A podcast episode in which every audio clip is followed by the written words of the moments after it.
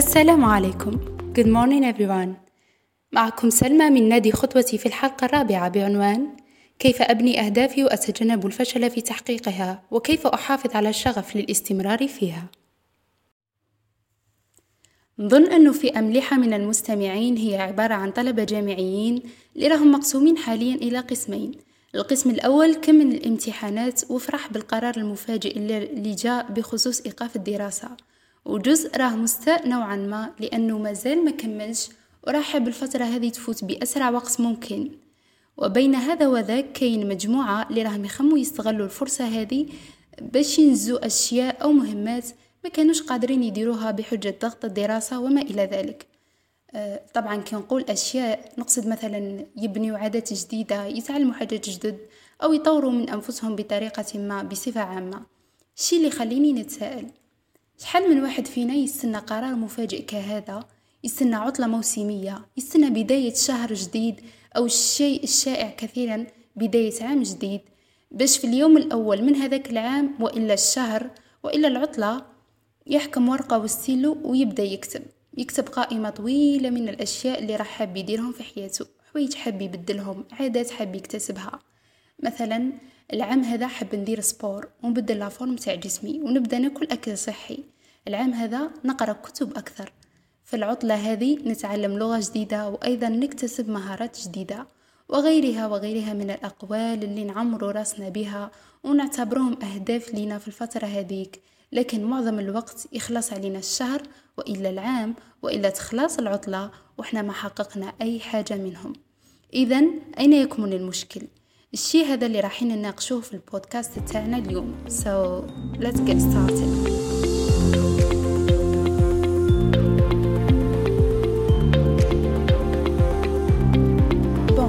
الخطأ اللي يقع فيه معظم الناس أنهم ما يفرقوش بين الهدف والأمنية. الأمنية هي أنك تقول أنا العام هذا حاب نقرأ مليح ونجيب معدل كبير وركز لي على كلمة حاب. الشهر هذا راني حاب نولي نوض بكري نولي شخص نشيط. العام هذا حاب نولي شخص مثقف ونقرأ كتب أكثر. وهذا شيء خاطئ لأن الواحد فينا إذا استمر في صياغة الجمل بالطريقة هذه راح يفوت الوقت ويلقى روحه ما دار حتى حاجة ومازال في نفس النقطة اللي كان فيها. الشيء اللي لازم يديره الفرد أنه يرسم طريق لهذيك الأمنية. كيفاش؟ يكتب كل المهمات الصغيرة الممكنة ليقدر ينفذهم في أوقات صغيرة وبصفة يومية بحيث ما يكونش مشتت وهذوك الأشياء أو المهمات تلقائيا راح يبنيو له الطريق للأمنية تاعو وهذا ما يسمى بالأهداف. مثلا شخص العام هذا حب يقرأ مليح وحب يجيب معدل مليح اللي يخليه يكون من الأوائل في القسم تاعو أو الدفعة تاعو. هذه أمنية الشخص راح حاب يكون هو الأول.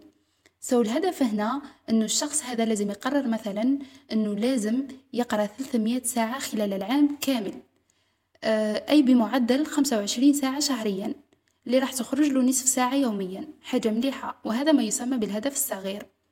البعض منكم راح تصغروا نفسه وتجيه نصف ساعة يوميا قليلة فممكن يحاول يزودها. هنا إذا كان شخص متعود déjà من قبل فلا بأس بذلك. أما إذا كانت حاجة جديدة عليك وكنت من الأشخاص اللي يقراو شهر أو ربما ليلة قبل الامتحان فهذا راح يكون بمثابة challenge لعقلك ولنفسك أنك تخرجهم من the comfort zone أي من منطقة الراحة تاعهم. الشيء هذا راح يكون صعب نوعا ما لأنه عقلك راح يرفض يخرج من منطقة الراحة تاعو وراح يبدأ يولد لك عقبات اللي من بينها uh, procrastination أو التسويف. فباش تتجنب أنك توقع في التسويف لازم تبدأ درجة بدرجة. وباش توالف لازمك مدة مدة قصيرة اللي علميا يقال أنها تقدر بواحد وعشرين يوم. يعني واحد وعشرين يوم هي كفيلة أنك تبني عادة جديدة أو تتعود على حاجة جديدة في حياتك. فأنت حدد مثلا في الخمسة أيام الأولى راح تراجع دروسك لمدة نصف ساعة يوميا. في الخمسة أيام الثانية راح تزيد فوق النصف ساعة هذيك عشر دقائق. وهكذا راح تخدع عقلك وتخليه يخرج من منطقة الراحة تاعو شيئا فشيئا. وبهذا عقلك راح يبدأ يخدم من أجلك من أجل الوصول إلى الهدف اللي حطيته أنت في البداية واللي هو أنك تقرأ 300 ساعة خلال العام هذا.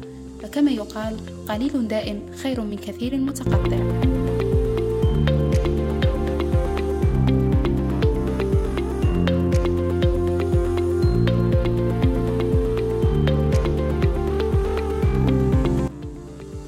إذا حكينا على الفرق بين الهدف والأمنية وخذينا الدراسة وحب النجاح كمثال. وباش نوضحوا أكثر خلينا ناخذ المطالعة وقراءة الكتب كمثال ثاني. شكون فينا ما يحبش يبدأ المطالعة ويحب يتثقف ويكتسب معارف ومعلومات جديدة؟ شكون فينا ما فاتش عليه النهار بلا ما يقول أنا لازم نبدأ نقرأ كتب؟ Cause honestly المطالعة هي من أفضل الطرق لزيادة الذكاء وبناء شخصية قوية وتحقيق النجاح. ناهيك عن أننا أمة إقراء فالوضع هنا أنه عقلك يحتاج حاجة واضحة يحتاج أمر أو مجموعة من الأوامر المباشرة تقريبا مثل الروبوت أو الماكينات. أنت مثلا عندك ماشينة تغسل الملابس ما راحش تحط الملابس بداخلها وتستناها تنظفهم من تلقاء نفسها. شي مستحيل. راح تعطيها أوامر بالضغط على بضعة أزرار تحدد بهم نوع الملابس بيضاء أو ملونة مدة الغسل يعني راح تخلي الآلة هذيك تمشي وفق نظام معين. نفس الشيء بالنسبة لعقل الإنسان. هذا ما معناش أني نقول أنه إحنا راح نرجع آلات أو أننا آلات لكن فقط يمكن اعتماد النظام هذا باش الإنسان يبرمج نفسه إذا أمكن القول باش يفورسي نفسه على الالتزام. فالنظام بالنسبة للكتب مثلا راح تبدأ بتحدي نفسك أنك تقرأ 12 كتاب في العام الواحد. عدد لا بأس به يعني كبداية. أي راح تقرر أنك راح تقرأ كتاب واحد شهريا. نفرض أنه الكتاب هذا اللي خيرته أنت واللي لازم يكون في مجال اللي أنت مهتم به خيرته في 300 صفحة. يعني الهدف تاعك راح يكون أنك تقرأ عشر صفحات يوميا.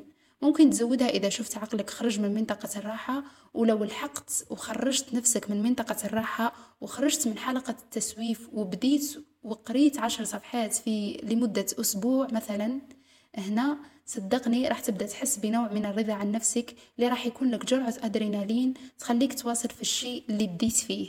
طبعا بزاف منكم اللي راكم تسمعوا الهدرة هذه. الفكرة الأولى اللي راح تجي في بالكم هي أنه آه الهدرة سهلة بصح التطبيق صعيب والأصعب من التطبيق هو الاستمرار.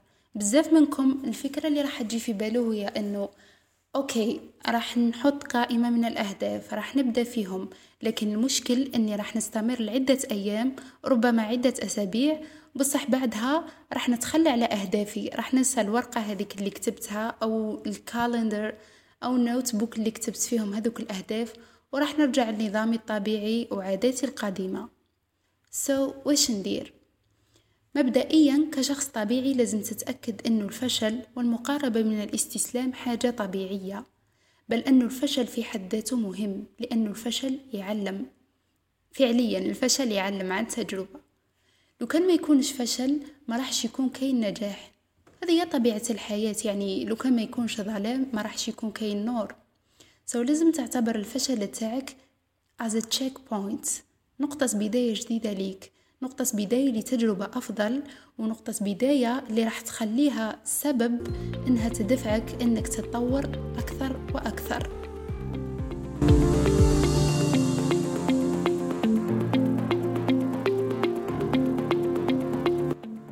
عزيزي المستمع إذا لحقت معايا للنقطة هذه فلازم تجيب ورقة وقلم وتبدأ تكتب لأن المعلومات اللي راح نذكرهم راح يعاونوك بزاف في تحديد أهدافك وتحديد الطريق اللي لازم تمشي عليها باش تحققهم. Basically واحد من الأسباب اللي تخلي الإنسان يفشل في الوصول للأهداف تاعو هو أنه يحط أهداف كثيرة ويضغط نفسه بها ويحدد أوقات خرافية من شدة الحماس تاعو في البداية فتخلص عليه ضايع يحس بالفشل وهنا راح تبدأ رحلة الاستسلام وجلد النفس. فباش الواحد فينا يتجنب الوقوع في الشوشرة هذه كاين بضعة خطوات وبضعة أشياء ممكن يديرها واللي راهي كفيلة باش تساعده يتجنب هذه الأخطاء. كخطوة أولى لازم الواحد فينا يخلي قائمة الأهداف تاعو مختصرة. هنا تقدر تطبق قاعدة مليحة والتي تسمى بقاعدة الخمسة وعشرين على خمسة والتي تنص على أن الواحد يجيب ورقة وقلم يختار مكان هادئ ووقت مناسب اللي هو يكون مرتاح فيه وعلى هذيك الورقة يكتب خمسة وعشرين هدف راه باغي يحققهم بشدة سواء كانت أهداف قديمة أو أهداف جديدة بانت له غير هنا هنا يعني. من بين هذيك الخمسة وعشرين هدف حط دائرة حول خمسة أهداف تحسهم بزاف مهمين من جهة وقادرين أنهم يغيروا حياتك بطريقة ما من جهة أخرى. الخطوة التالية في القاعدة هذه تقول أنك تجيب ورقة جديدة وتكتب فيها الخمسة أهداف المهمة هذوك اللي حطيت عليهم دائرة من قبل. وترمي الورقة القديمة التي تحتوي على خمسة وعشرين هدف. الخطوة المهمة أنك تبدأ تركز كامل طاقتك على الأهداف هذوك الخمسة. والخطوة الأهم أنك تنشأ خطة محكمة لكل هدف على حدة وتبدأ العمل فوريا. ولازم ديما تخلي في بالك أنه لا نتائج بدون عمل. يعني إذا أنت ما خدمتش ما كرستش نفسك باش توصل للهدف هذاك. الهدف بطبيعة الحال ما راحش يجي وحده وواحد ما راح يخدم في بلاستيك وواحد ما راح يقدم لك الشيء اللي راك حاب توصل ليه انت على طبق من ذهب. إذا حدث وتعرقلت في أحد المراحل وأنت تخدم على الهدف تاعك وفشلت وبديت تحس بالإحباط توقف لمدة. أحبس عادي مكانش فينا اللي ما يفشلش ومكانش اللي ما يحتاجش وقت راحة. أدي وقت تتنفس فيه. وقت تعاود تشحن فيه طاقتك لأنك مراكش آلة كما قلنا سابقا وأطرح السؤال التالي على نفسك. هل الظروف اللي راهي مثبطتني ونقصت من العزيمة تاعي وخلتني نحس بالفشل هي بيدي وعندي دخل فيها أم أنها جات محتمة ولازم أني نمر بها وراح تكون فترة وتفوت؟ إذا كانت محتمة هنا أنت ما عندك ما تدير ما عندك حتى دخل. تذكر دائما أنه بعد الضيق يأتي الفرج. وخلي نفسك مرتاحة لأن هذا الوقت الذي تمر به سيمضي. أما إذا كنت أنت السبب فيها فهنا لازم تبحث على حلول. حاجة أخرى اللي تقدر تديرها باش تحافظ على الهدف تاعك وتستمر في تحقيقه وباش تبقى motivated واللي أنا شخصيا نديرها هي أنك تختار شخص معين يكون محل ثقة ويكون شخص إيجابي داعم وتخبره عن الهدف تاعك.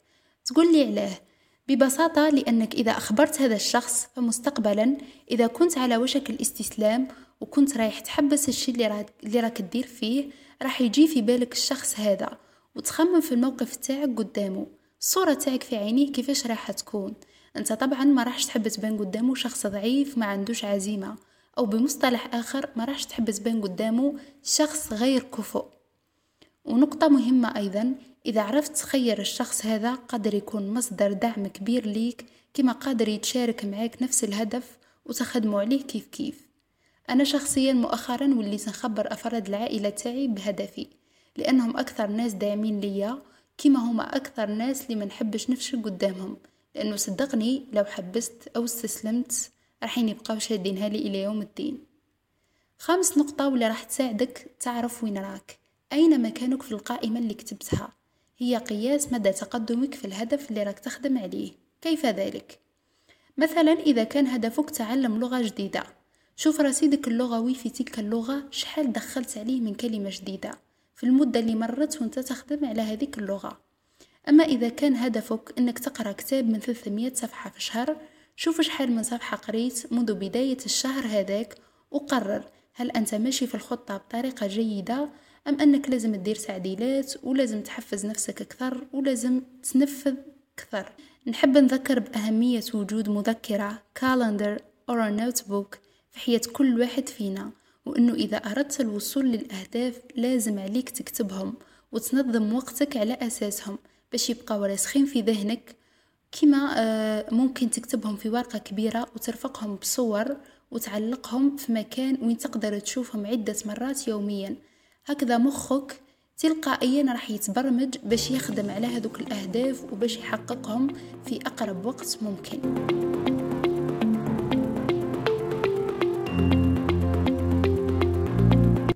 في النهاية دعونا نختم هذه المحادثة بقول يمس الموضوع للكاتبة الأمريكية هيلين كالر وين تقول Keep your face to the sunshine and you will never see the shadow. بمعنى أبقي وجهك باتجاه شعاع الشمس ولن ترى الظل أبدا. شعاع الشمس هنا هو الهدف اللي إذا ركزت عليه واللي لازم تركز عليه حاجة ما راح تكون قادرة على تشتيتك. كما نحب نذكر بشعار نادينا نادي خطوتي أنت فكرة والفكرة لا تموت. تبنوا أفكاركم آمنوا بها واعملوا عليها لتصبح واقعا يوما ما. فإن رحلتم يوما بقي الأثر وبقيت إنجازاتكم تذكركم. أستودعكم الله الذي لا تضيع ودائعه أصدقاء خطوة العظماء والسلام عليكم ورحمة الله وبركاته.